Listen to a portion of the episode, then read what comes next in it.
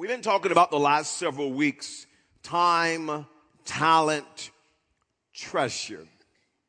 And I can remember when I gave my life to Jesus Christ. I'll never forget it in, in, that football locker room. And when I, when I made that commitment, I had no idea at the time that I was beginning a life of surrender.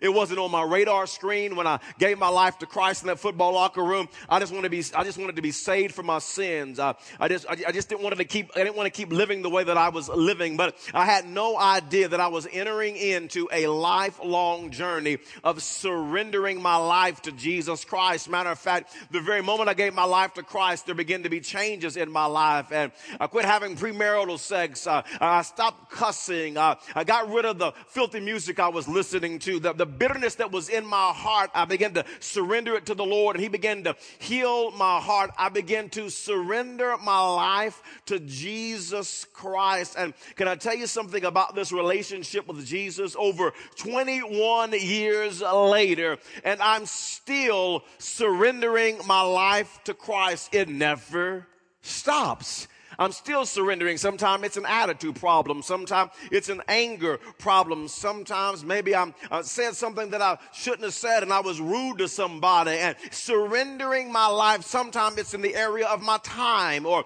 sometimes it's in the area of my talent. Sometimes it's in the area of my treasure that I'm surrendering it to the Lordship of Jesus Christ. Can I let you know something about the Christian life? This life of following Jesus, we would call it being a disciple.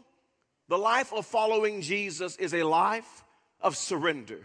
It's a lifestyle of surrendering your will to God's will. It's a lifetime of surrendering your life and aligning it to the Word of God. It's a lifetime of surrendering your life to the work and the power and the leading of the Holy Spirit of God. It's a life of surrender. And what I've learned about surrender is it's a process. And today I want to talk to you about the process of surrender. And I want to give you three stages to the process of surrender out of the life of Jesus. And the first stage that you see in the text that I'm going to teach from today is you see the sorrow stage. The sorrow.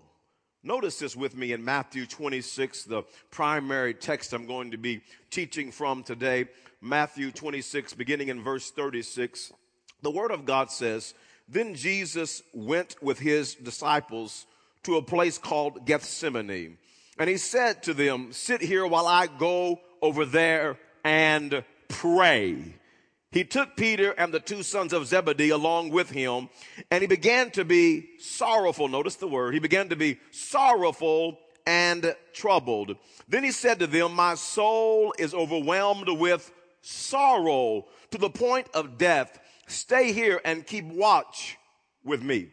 And Jesus had deep sorrow because he was carrying the weight of our sin on his shoulders. That weight of our sin sat on his shoulders and he knew that he was going to have to pay a high price for our sin, a high price for our salvation. And Jesus knew that he was going to be beaten. He knew that he was going to suffer. He knew that he was going to have to hang on a cross and, and die for our sins. And, and surrendering to God's will can oftentimes involve sorrow. And Jesus is in the garden and he's filled with sorrow. No doubt there's, there's sorrow because of the weight of our sin and there's sorrow because he's trying to get his flesh in alignment to his father's will. And there's, there's sorrow because he wants to please his heavenly father, but yet there's something inside of him that says, I don't know that I want to do this. And there's, there's sorrow. And it's a part of the process of surrender.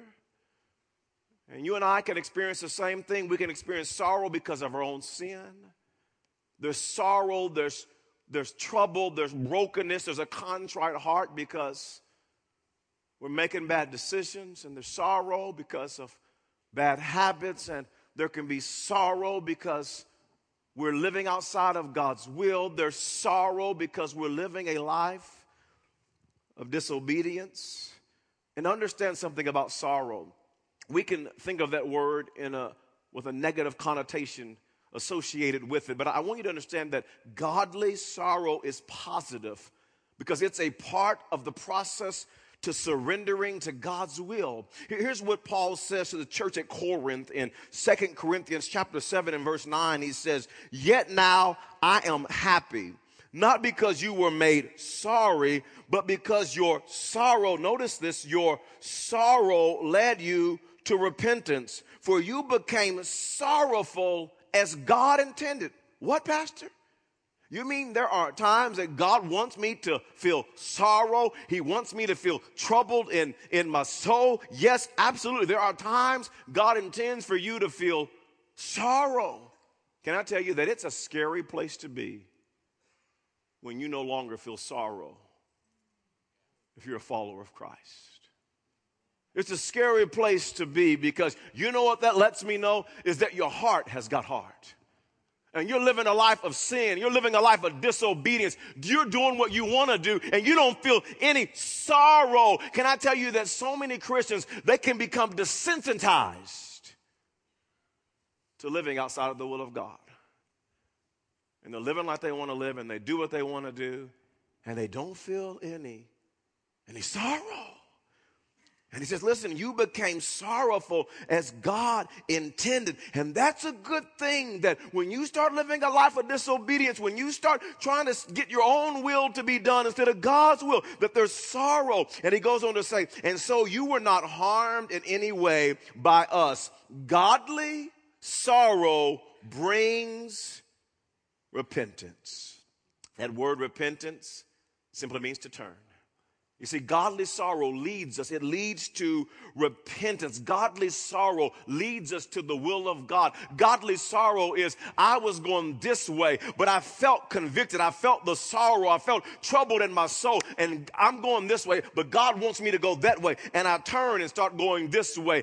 Godly sorrow says, God wants me to go down, but I've been going up, and I feel sorrowful. I feel troubled. And so now I'm going to start going down. I repent. I start going God God's way instead of my way. Godly sorrow leads to repentance. And oftentimes, times it is a part of the surrendering process. I want to do my own thing, but I feel sorrow.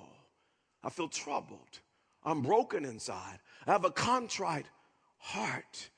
And godly sorrow leads us to the will of God. And friends, you will not have a surrendered life without sorrow without brokenness, without a contrite heart. I want you to see the second step. The, we're looking at the process of surrender. I want you to see a, a, a second stage of surrender to getting to this place of surrender, and that's the struggle. We've looked at the sorrow. Let's look at the struggle. Back in Jesus' life in Matthew 26 and verse 39, it says, Going a little far, farther, he fell with his face to the ground and prayed. Jesus fell to the ground and prayed, My Father, if it is possible, may this cup be taken from me. Notice the struggle. Jesus is like, I don't want to do this. Take this cup from me. Take this suffering from me. There's the struggle. And he says, Yet not as I will, but as you will. Friends, I, I absolutely love the Bible. I love the Word of God. The Bible is so raw we get to see Jesus struggle. Jesus is 100% God and he's 100% human. And the humanity part of Jesus was crying out to his heavenly father. And he was saying, Father, I don't want to do this. I don't want to experience this pain. I don't want to experience this, this suffering. And Jesus is crying out, I don't want to do this. I don't want to die on that cross. And yet his spirit desires to obey his heavenly father. His flesh doesn't want to die on the cross, but his spirit wants to obey his father's plan for salvation. And there's this struggle. There's this battle to surrender to the will of God. The Bible goes on to say it in Matthew chapter 26 in the very next verse, verse number 40. It says, Then he returned to his disciples and found them sleeping. Couldn't you men keep watch? Couldn't you keep watch with me for one hour? He asked Peter. Watch and pray. Watch and pray. Watch and pray so that you will not fall into temptation. The spirit is willing, but the flesh is weak. And friends, it's, it's so important that you always under, that you understand that there's always a battle going on between the flesh and the spirit. It's a struggle to surrender to the will of God because there's a battle going on in the inside that the flesh is telling us, do what you want to do. The flesh says, go your own way. The flesh says, man, just have a good time. You do what you want to do. But the spirit says, obey God. The spirit desires to follow the Lord. The spirit desires to be in the middle of the will of God. And there's a battle between the flesh and the spirit. The spirit is willing, but the flesh is weak. And there's a struggle to surrender to the will of God. Paul talks about this struggle in Galatians chapter 5 and he says in verse 16, So I say, let the Holy Spirit guide your lives or live by the Spirit.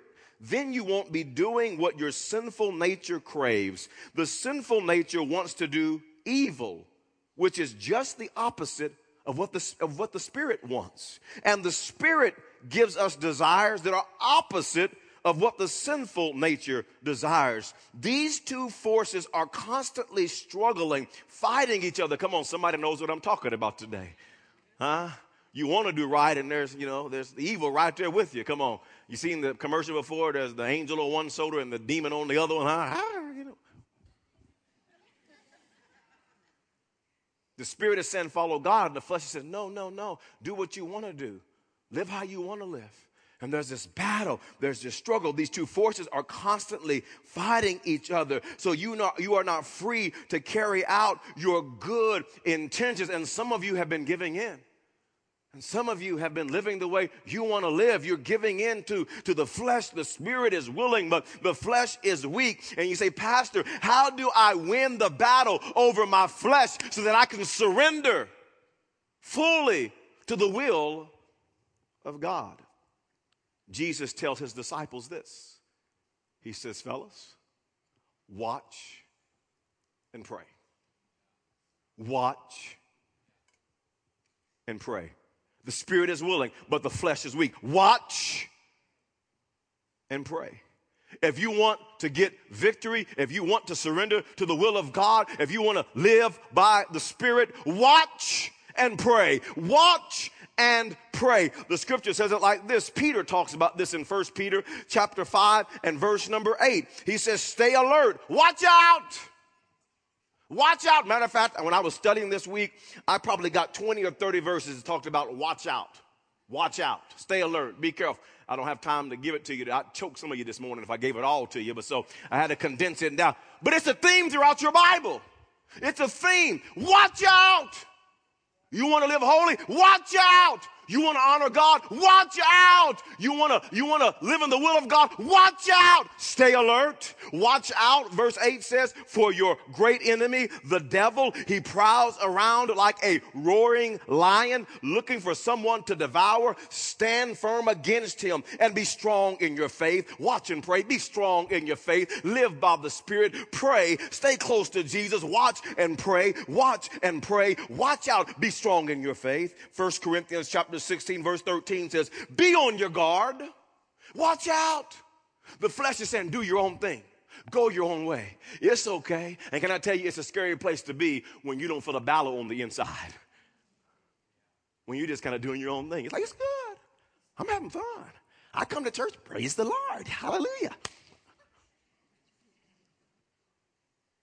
There's trouble. There's trouble. Be on your guard. Watch out. And he goes on to say, stand firm in the faith. Be courageous. Be strong. Watch and pray. Stand firm in your faith. Stand firm. Pray. Walk with God. Walk with the power of the Holy Spirit. Be on your guard. Stand firm. Watch and pray. First Peter chapter 4 and verse 7 says this, the end of all things is near. Therefore be alert Watch. What? You want to live in the Spirit? You want to live in the will of God? Watch out. Watch out. Be sober. Be on guard. Be alert. Be aware. He goes on to say, therefore, be alert and, so, and of sober mind. Why? So that you may pray so that you may pray. You're going to live in the Spirit, watch and pray. You're going to follow God, watch and pray. There's a struggle going on. The flesh is saying one thing, the Spirit is saying another thing. The Spirit is willing, but the flesh is weak. How do I get the battle? Fellas, watch and pray. Please understand this, church. Please understand that prayer is not about you changing God. When you're in a battle, prayer is not about you changing God. Prayer is about God changing you. See, when you're in a battle with the flesh, you don't watch and pray so that you can get God in alignment with your will. You watch and pray so that you can get your will in alignment with God's will. That's what prayer is about. It's God, I gotta get in alignment. My flesh is acting crazy. My flesh wants to hurt somebody. My flesh wants to do what it wants to do. And some of somebody know what I'm talking about because some of you live there. And hopefully there's sorrow. Hopefully, recognize there's a battle going on. They say, watch and pray. Because the spirit is willing, but the flesh is weak. And when you pray, God changes you. When you pray, God strengthens your spirit, man. When you pray, the flesh dies and the spirit lives and rises up in you in a greater capacity. Watch and pray. There's the sorrow, there's the struggle. We're looking at the process of surrender. The third thing is the submission, the submit, submission. Notice this in Matthew 26 and verse 42. It says Jesus went away a second time. Notice the struggle. He didn't just pray once because it's a struggle with the flesh. He went back a second time. Notice what happened and prayed and prayed because prayer changes us. Prayer gets us in alignment with the will of God. Watch and pray, watch and pray, watch and pray. He goes on to say, My Father, if it is not possible for this cup to be taken away unless I drink it, now I hope you take it away. That's what I hope. But may your will be done. Submission. May your will be done.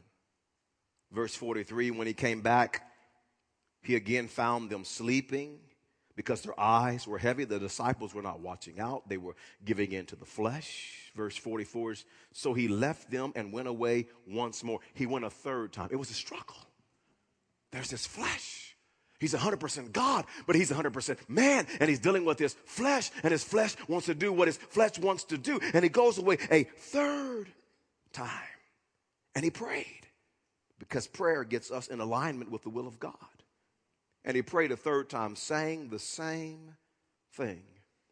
Friends, Jesus knows what it's like to submit his will to his heavenly Father's will.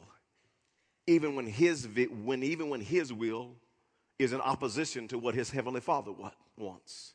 And he knows what it's like to submit and surrender his will to his Father's will. Many people think that the battle was won in Golgotha when Jesus died on the cross. But, friends, can I tell you, the battle was really won in the Garden of Gethsemane.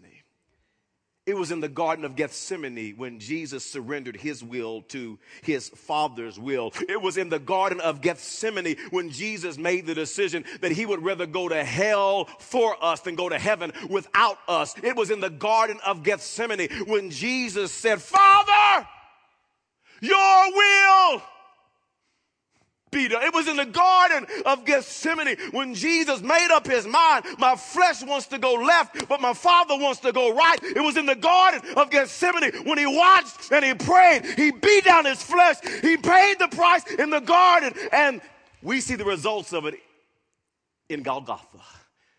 How many of you are glad Jesus won the battle in Gethsemane and he died on the cross for our sins in Golgotha? The battle was won in Gethsemane. Father, your will be done.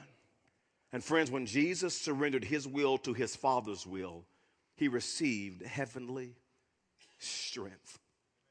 I want you to see Luke's account of this. Luke tells us in chapter 22 and verse 42, he says, Father, if you are willing, this is Jesus, take this cup from me, yet not my will, but yours be done. Submission, submission. Verse 43 says, An angel from heaven appeared to him and strengthened him. When Jesus surrendered his will to his Father's will, the, the Father provided what Jesus needed most strength. Strength. And he sent an angel to minister to Jesus and to strengthen him. And friends, when we submit to God's will, even when it goes against our own will, we will experience the same thing Jesus experienced. We will experience God's divine help. We will experience God's divine strength. You see, when we surrender to God's will, God will give us the strength that's needed to complete His will. The will of God will never lead us where the grace of God cannot keep us. And when He surrendered, and when we surrender, God gives us the strength needed to complete and to carry out His will. For the last several weeks, we've been talking about being a dream builder. And can I tell you what that simply is? It's surrendering our life fully to the will of God. God, your will be done, not my will be done. With my time, with my talent, with my treasure, your will be done. I think about the area of time, and the scripture says in Ephesians chapter 5 and verse number 15, it says, Be very careful then how you live. People's church. Are you careful in the way that you live? Do you even give thought about how you're living your life? Do you even give thought about how you're affecting people at your workplace? Are you giving any thought about how you're affecting your neighbors by your life? The Bible says, Be very careful then how you live, Lord. May my time be surrendered to you. He goes on to say, Not as unwise, but as wise. And I'm afraid that there are some Christians who are living unwise who are not surrendered to the lordship of Christ. He goes on to say in verse 16, making the most of every opportunity because the days are evil. People's church, are you making the most of every opportunity? Do you get up on Monday morning thinking, God, I got to make the most of today? I don't know how much longer I have on this earth. You created me to be salt. You created me to be light of the world. I'm not living for me. I'm living for you. Do you wake up thinking, Lord, today, not my will be done, your will be done? Are you leveraging your time to build the kingdom of God or to tear it down? Lord, your will be done. Surrender. Surrender. I think about the area of talent. The Bible says in 1 Peter chapter 4 and verse number 10, it says, each of you. Come on, everybody shout, each of you. Uh, just in case you tried to exclude yourself from the passage. I wanted you to get yourself in the text. Each of you Christians, followers of Jesus, should use whatever gift you have received, and God has given us all gifts, He's given us all talents, to serve others as faithful stewards of God's grace in various forms. Are you using your gifts, your talents to serve others? And, and I know the natural tendency of our flesh, of my flesh, is to serve me. Is you just serve you. You just be concerned about you. But the Bible says, no, no, no, no. The, the spirit is willing. The flesh is weak. The flesh says, make life all about you. Just serve yourself, advance yourself. But the spirit says, no, obey God. Get in alignment with the will of God. Serve others. Serve others. Are you using your talents to serve others? Perhaps you're not serving anywhere. You're not serving in the local church to build the kingdom of God. You're never serving the community to make a difference. The Bible says it's a mandate. We're called to be servants of God. Maybe we're perhaps serving at the city rescue mission, serving homeless people, poor people, serving broken people? Are you serving? Perhaps going on a missions trip and serving people and making a difference and loving people, serving in the local church. You're not serving. Would you use your gift? And I know what some of you are thinking. Here's what you're thinking right now, because I know the flesh. I know what you're thinking. Pastor, would you move on and preach something else? Come on. Preach me happy. I'm not happy right now. Come on, tell me God is good and He loves me. Praise the Lord. He wants to bless me. He does. Bless you to surrender. Surrender. Because your flesh is in control. Your flesh is running your life. And just surrender. Surrender to my will. Serve. Use your gifts to be a blessing. Perhaps you're serving once a month in an area. And I just wonder could the Lord be speaking to you today about surrendering, making a difference? I know what the flesh says. I'm busy. You don't know who I am. You don't know what I do. I'm busy. I, I, know, I, I, I got the same flesh you have. And here's what I say watch and pray. Watch and pray. Watch and pray. Get in his presence. Watch and pray. Let God work you over. Watch and pray. Until you get in alignment with God. Quit trying to change God's mind and you get in prayer and say, God, change my mind. Change my mind. Change my heart. And we get in alignment with the will of God. Maybe you're serving every other week, and just perhaps, perhaps, the Lord is speaking to you through His Holy Spirit and saying, There's more. I want to use you in a greater way. I want to use you every week. I want to use you to make a difference. And all I would ask us to do is say, Lord, not my will, but your will be done. The Spirit is willing. Oh, but my flesh is weak. Watch and pray. Watch and pray. There's a, there's a third area treasure, the time, the talent, the treasure. The scripture says this in the book of Malachi, chapter 3, and verse 10. It says, Bring all the tithes. Or one translation says, The whole tithe. And there, there are a lot of Christians that they, they don't tithe. They, they call it tithing and they give 2% or 3% or 5%. The tithe is returning the entire 10% to God first. And God says, Bring all the tithes, the, the whole tithe, into the storehouse. The storehouse should be the local church where you worship. The local, bring the tithe into the storehouse. So there will be food in my temple. If you do, says the Lord of heaven of heaven's army, I will open the windows of heaven for you. I will pour out a blessing so great you won't have room enough to take it in. Try it. Put me to the test. And you know what I realized? And God realized this obviously, is that the treasure is one of the most difficult areas for people to surrender. You know what we think? I work hard. It's my money. You know what your Heavenly Father says? That's not your money. That's my money. But God, I work hard. But do you know who gave you those talents? You know, you know who gave you breath in your body? And do you know who gave you that job?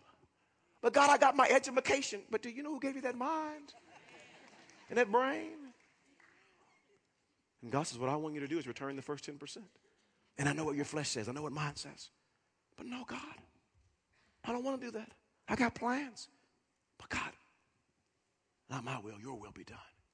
And here's what God says He says, I know this is going to be a struggle for you, so test me. Try me. See if I won't prove myself faithful in your life. That's why we do the 90 day tithe challenge. It's in the back of a seat pocket because God's word is true. But so many Christians don't surrender to the will of God. They give into the flesh, they give into the flesh, they give into the flesh. And all I'm saying to you, watch and pray. Let the Holy Spirit work you over until you get your life into alignment with His Word and honor Him. And He will bless you.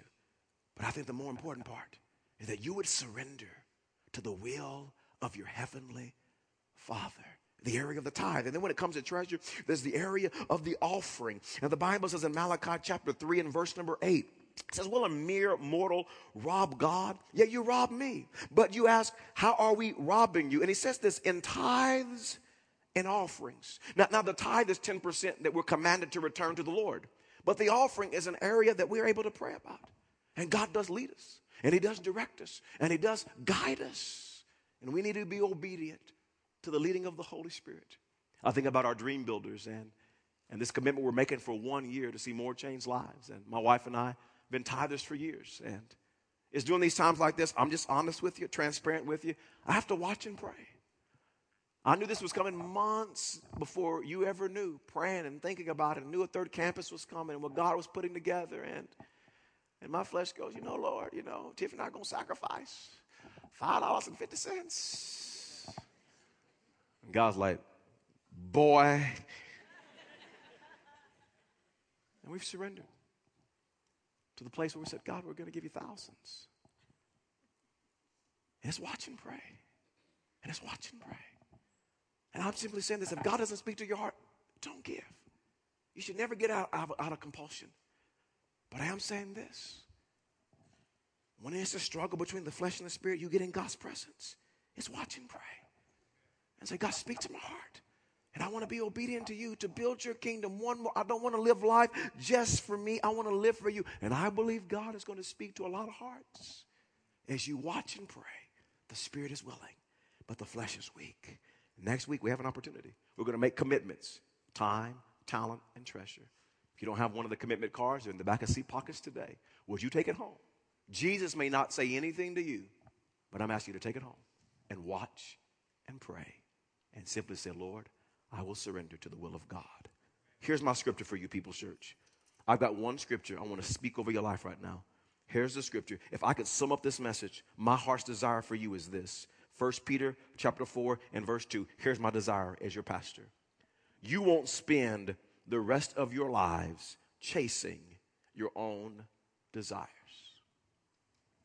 Don't spend the rest of your life chasing your own desires. If we're honest, there are people here, Christians, washed by the blood of the Lamb. God's Spirit is in you, and you're living your life to please your own desires. And my prayer today is that you won't live the rest of your lives chasing your own desires, but you will be anxious, you will be excited, you will be elated to do the will of God. Time, talent, treasure. It's the old song. I surrender all, all to thee.